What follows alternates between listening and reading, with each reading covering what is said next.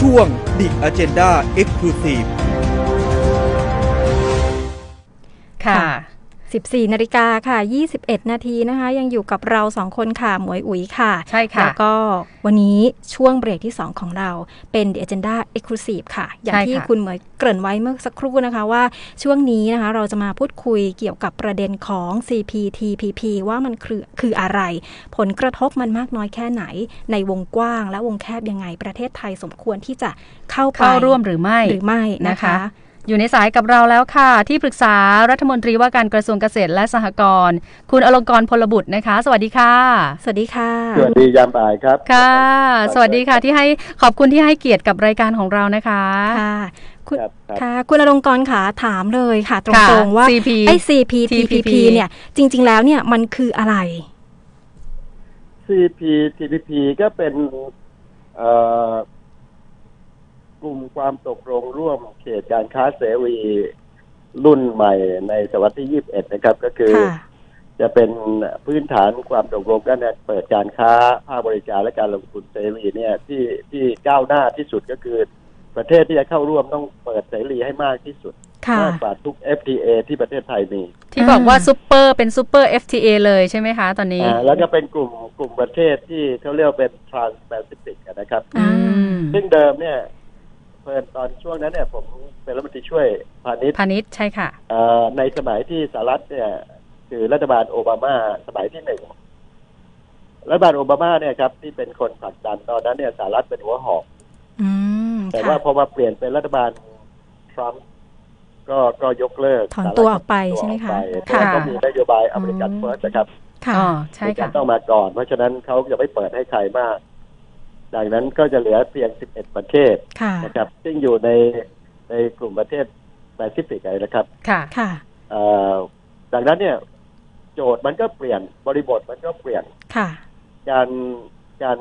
เอ่อมีกลุ่มอย่างนี้ในแง่ของการที่ประเทศไทยเราเป็นประเทศการค้าพาณิชย์เพราะว่ารายได้ 70%ของ GDP มาจากการส่งออก ค่ะ ผมเข้าใจว่าอันเนี้ยก็ทำให้เหตุผลว่าทำไมในอดีตประเทศไทยถึงเข้าร่วมในกรอบ FTA นะในกรอบแบบทวิภาคีบ้าง ในกรอบแบบพหุภาคีอย่างอาเซียนบวกสามบวกหก ค่ะ อื ที่ ม เป็นก ค่ะ ลุ่มอาเซียนเองที่เรียกว่าอัฟตาก็ดี ค่ะ เราก็ร่วมกันหลายกรอบอะครับ อืม เพียงแต่ว่าพอมาถึง FTA ของ Trans Pacific เนี่ย ถ้าเราจะเข้าร่วมเนี่ย มันมีหลายบริบทที่เราจะต้องเปิดเสรีมากขึ้น ค่ะ ค่ะ เมื่อเปิดเสรีมากขึ้นเนี่ย ก็หมายความว่าเราลดกำแพงลงนะครับเอ่อก็จะมีผลกระทบอยู่ในหลายเรื่อง ค่ะ ซึ่งตรงนี้เองที่ผมคิดว่ายังยังมีผลการศึกษาที่ไม่สมบูรณ์โดยเฉ อื พาะ ม หลังจากที่สหรัฐถอนตัวไปเนี่ย ค่ะ ใช่ค่ะ โจทย์มันเปลี่ยนนะครับ ก็มาตั้งหลักกันใหม่ ซึ่งก็ดีแล้วที่ทางทางทางทางรัฐบาลก็ถอนเรื่องนี้ออกไปก่อน ค่ะ ค่ะ พอมาชั่งดูแล้วมีข้อดีข้อเสียอย่างไรที่มีความกังวลนะคะ คือเหมือนเหรียญบาทนะครับ ค่ะ คือมีทั้งหัวและก้อยนะฮะ อืม เพราะฉะนั้นในทุก FTA เนี่ยมีข้อดีข้อเสีย เพียงแต่สิ่งที่จะตอบคือเราพร้อมหรือยัง ค่ะ ค่ะ นะครับ เพราะฉะนั้นที่เราบอกว่าเราพร้อมหรือยังก็ถามแบบว่า FTA เราทำกับอาเซียนมาเนี่ยก็ก็ทำในสิบประเทศอาเซียนถูกไหมครับ ค่ะ ก็เป็นอัปตาเขตการค้าเสรีอาเซียน อันนี้ก็หมายความว่าเราพร้อม และเราคิดว่าเอาล่ะ มันไม่มีใครได้หมดเสียหมดหรอก ใช่ค่ะ เมื่อสิบประเทศตกลงเรื่องเขตการค้าเสรีอาเซียนหรืออัฟตาแล้วเนี่ย แล้วต่อมาพัฒนาเป็นเขตเศรษฐกิจอาเซียนนะฮะประชาคมอาเซียน AEC ขึ้นมาเนี่ย ค่ะ ก็ก็โอเคเรารับได้นะฮะได้บ้างเสียบ้าง รวมแล้วอ้าวก็ก็มีทั้งบวกและลบ ในเรื่องคำถามเรื่องทางแปซิฟิกก็เหมือนกัน ค่ะ มันก็มีทั้งบวกและลบ ค่ะ แน่นอนมันเป็นโอกาสที่จะทำให้เราเนี่ย มีตลาดเพิ่มขึ้น เพิ่มขึ้นนะฮะ ค่ะ ไม่ใช่ตลาดใหม่เนี่ยตลาดที่เราค้าขายอยู่แล้วในต่างประเทศเนี่ยเพิ่มขึ้น เพราะว่าในกลุ่มนี้เขาจะมีการเปิดเปิดเปิดเสรีมากขึ้น คือลดภาษี ค่ะ และข้อตกลงอื่น ๆนะครับเอ่อมากขึ้นอันนี้ก็เป็นโอกาส แต่ว่าผลกระทบก็มีเช่นเรื่องของยา ค่ะ การเข้าถึงยาเรื่องของ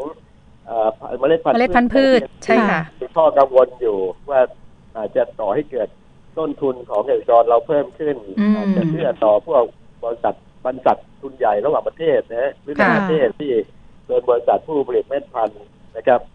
เอ่อก็ยังมีข้อกังวลด้วยว่ากรณีเกิดปัญหา เช่นภัยพิบัติโรคภัยไข้เจ็บมาเนี่ย เรามีข้อตกลง WHO และอื่นๆว่าเราสามารถเอาง่ายๆนะระเบิดลิขสิทธิ์คนอื่นเนี่ย อืม ระเบิดสัตว์ก็คือผลิตยาราคาถูกออกมาได้เลย ค่ะ อันนี้เป็นข้อยกเว้น ค่ะ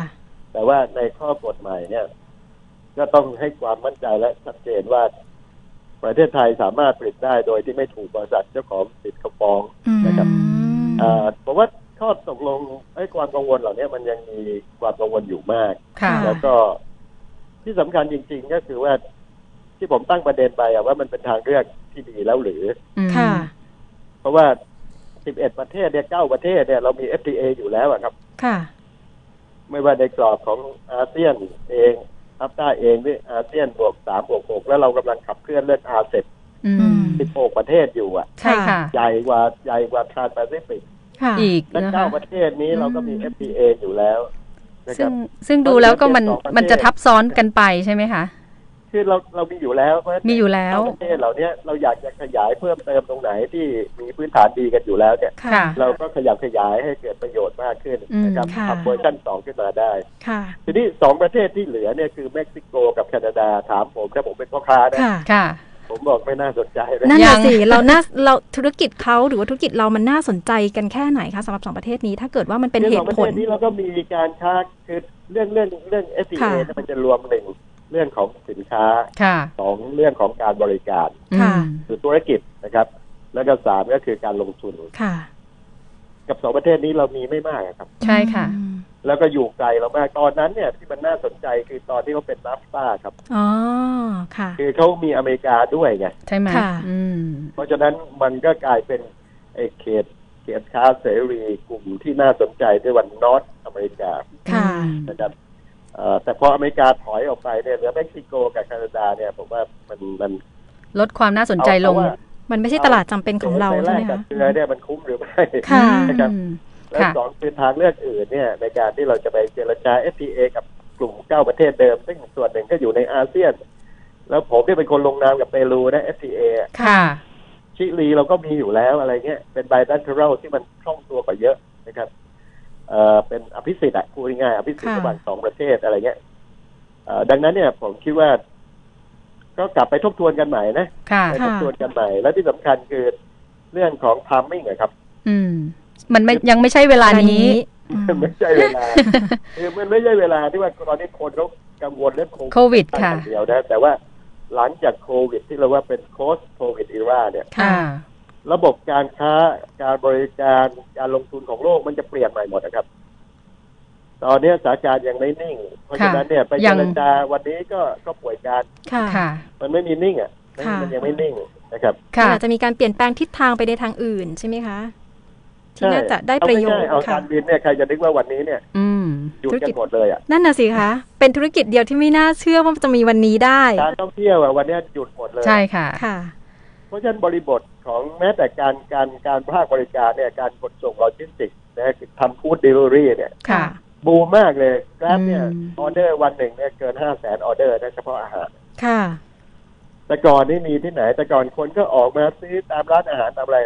เดี๋ยวนี้มันก็เปลี่ยนไปเพราะฉะนั้นเรายังวิเคราะห์ไม่ออกว่ายุคหลัง post covid เนี่ยมัน เศรษฐกิจจะเป็นยังไง ใช่ค่ะ เพราะฉะ รู นั้น ปแบ เนี่ย บอืม วิถีชีวิตก็ดี ค่ะ ระบบการค้าก็ดีการขนส่งก็ดีภาคบริการการลงทุนเนี่ย ค่ะ มันยังไม่นิ่ง ดังนั้นผมคิดว่า อืม เอาว่าช้าๆได้พระเล่มงามดีกว่านะ อืม ค่ะ แต่ก็เข้าใจว่าทางอาจารย์สมคิดเอง รองนายกรัฐมนตรี มีความห่วงใยเรื่องการหลังการฟื้นฟูเนี่ยค่ะ ในช่วงฟื้นฟูเศรษฐกิจหลังโควิด ว่าเศรษฐกิจมันอาจจะแบบกลัวว่ามันจะช้าหรือเปล่ายังไงเนี่ยค่ะ คุณอลงกรณ์แบบนี้รัฐบาลควรจะ เองการไปไม่ปิกไม่ใ ชะลอดูก่อน ตามที่เลย ค่ะ เพราะว่า เพราะว่าการเสนอครั้งนี้เนี่ย ก็มาจากท่านสมคิดนะครับ ใช่ค่ะ คือท่านเป็นประธานคณะกรรมการนโยบายเศรษฐกิจระหว่างประเทศ ค่ะ ซึ่งรื้อฟื้นมาเมื่อเมื่อเมื่อสองสามปีก่อนนะครับ ดังนั้นเนี่ย เมื่อเมื่อท่านตั้งธงว่าจะต้องเข้าร่วมเจรจาเนี่ย ก็มีมติให้กระทรวงพาณิชย์เป็นผู้เสนอ อืม ที่พอเสนอเข้ามาเนี่ย มันต่อเนื่องอะครับ แต่ว่าสถานการณ์คือตอนนั้นมันยังไม่เกิดโควิด ค่ะ ค่ะ พอมันเกิดโควิด เนี่ย ผมว่าเรื่องนี้ก็ยังไม่ต้องมา ยัง น่าจะไม่ใช่ความจำเป็นเร่งด่วนแล้วใช่ไหมคะ แล้วก็แต่ว่าผมก็คิดว่าเราต้องดูทุกโอกาสนะ ค่ะ ต้องดูทุกโอกาสนั่นแหละ แต่ว่าความเร่งด่วนหรือจัด priority เนี่ย มันเป็นเรื่องสำคัญของการบริหารประเทศ อืม ค่ะ เพราะฉะนั้นเรื่องของ Trans-Pacific เนี่ย ยังไม่ได้อยู่ใน priority แรก ค่ะ ๆ นะครับ แล้วก็อยู่ไกลเราเหลือเกินอะ ค่ะ อืม ดังนั้นเนี่ยเอาเอาเอา FTA ที่เรามีอยู่ ค่ะ หลายเป็นสิบประเทศเนี่ยนะมามามาขยายตัวก่อนดีกว่าเนี่ยอาเซียนอาเซียนบวกสามจีน อืม เกาหลีญี่ปุ่นอาเซียนบวกหกมีนิวซีแลนด์ออสเตรเลีย ค่ะ นะครับอินเดียเข้ามาเนี่ย ตรงนี้ก็สามสี่พันล้านคนละ อืม กินไม่หมดละ ค่ะ แล้วอยู่ใกล้เราด้วยโลจิสติกส์เราก็ถูกคนอื่นมาแข่งกับเราไม่ได้ ค่ะ นะครับ แล้วตอนเนี้ยวิกฤตอาหารขาดแคลนกำลังจะเป็นปัญหาใหญ่ของโลกเนี่ย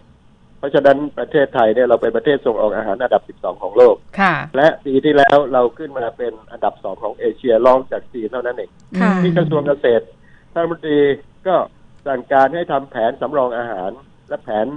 ที่จะประสานกับกระทรวงพาณิชย์ในการส่งออก คืออย่างตอนนี้ความต้องการล่าสุดเนี่ยนะโดยเฉพาะเรื่องข้าวเรื่องอะไรเนี่ยก็ชูดเลยครับ ใช่ค่ะ นี่เดี๋ยวเราส่งออกเพลินเพลินทำเงินเสร็จหันกลับมาอ้าวในประเทศไม่มี ไม่ไม่ กิน ไม่ได้ ไม่ไม่ไม่มี พอ กิน เพ ท่าน ราะ คะ เราทำแผนทุกอย่างเนี่ย ค่ะ นะรองรับไว้หมด อืม ค่ะ เอ่อส่วนเรื่องการค้าพาณิชย์เพื่อที่จะกระตุ้นเศรษฐกิจแล้วก็สตาร์ทธุรกิจกลับมาอีกครั้งหนึ่ง ค่ะ ค่ะ นะครับก็ดูทั้งในประเทศและต่างประเทศ ค่ะ ในลักษณะที่เราไม่เสี่ยงเขาไม่เสี่ยงนะเหมือนที่ อืม กระทรวงเกษตรเนี่ยไปเปิดด่านใหม่ได้สองด่านนะด่านที่ตรงชินที่ไปจีนนะครับ ค่ะ กับด่านรถไฟสิงเสียงเนี่ยที่ไปจีนเนี่ย อืม ซึ่งตรงเนี้ยจะทำให้เอ่อ การขนส่งสินค้าออก รขนส่งสินค้า ค่ะ เพราะจีนเขาพื้นตัวเร็ว ใช่ค่ะ ก็สั่งสินค้าของเราแต่เราเราเดินไปไม่ได้มันคอขวดอยู่ที่ อืม ไอ้เส้นทางด่านโมฮั่นที่ผ่านลาว ค่ะ กับเส้นทางที่ด่านไอ้ด่าน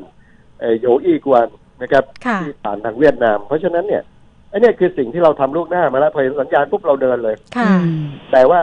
มันอยู่ที่ลำดับความสำคัญไง อืม ค่ะ แล้วก็อย่าเพิ่งทำให้เกิดความขัดแย้งในสังคม ใช่ค่ะ เพราะว่าตอนนี้ฝ่ายหลายฝ่ายมากเลยออกมาต่อต้าน ท่านคะจากจากที่เราเห็นว่ามันมีความขัดแย้งในหลายฝ่ายเนาะที่เกิดขึ้นออกมาวิพากษ์วิจารณ์นำเสนอ รวมถึงท่านเองก็มองว่าไอ้ประเทศที่อยู่ในเนี้ย มันมีอยู่สองประเทศที่อาจจะไม่ได้เป็นกลุ่มเป้าหมายของเรามากนักเนี่ย ท่านว่าเอาตรงๆเลยว่าไอ้ CPTPP เนี่ยมันควรพักหรือควรพับเลยคะ ผมคิดว่าพักยกไว้ก่อนแล้วกัน ค่ะ ให้เกียรตินะให้เกียรติทีมเศรษฐกิจเอ่อท่านรองสมคิดก็ดี แล้วก็ ค่ะ กระทรวงต่างๆนะ ค่ะ มันมีเวลาครับคือถ้าตอนเนี้ยถอนผมก็พยายามตรวจสอบนะ ก็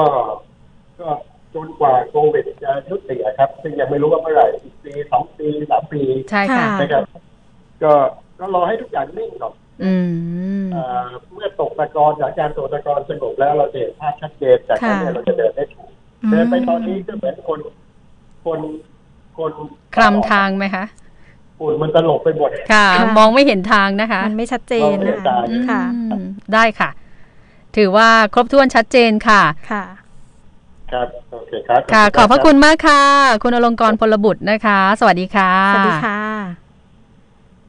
ค่ะ คุณอลงกรณ์พลบุตรที่ปรึกษารัฐมนตรีว่าการกระทรวงเกษตรและสหกรณ์นะคะ ค่ะก็ ก็ เป็น ถือว่าชัดเจนมาก ชัดเจน ท่านบอกว่าให้พักนะ แต่ว่าพับไหมเดี๋ยวค่อยว่ากัน ค่ะ ก็ค่อยๆดู พักไปพิจารณาเป็น ใช่ เป็นเอ่อช่วงช่วงว่ารูปแบบมันจะต้องเปลี่ยนไปไหมหลังจากนี้ในการใช้ชีวิตของคนจริงๆแล้วเราควรไปทิศทางไหนแบบไหน ต่าง ใจร้อนไปไม่ดีช้าๆได้พาได้งานที่ท่านบอก ๆ ใช่ค่ะ ก็ถือว่า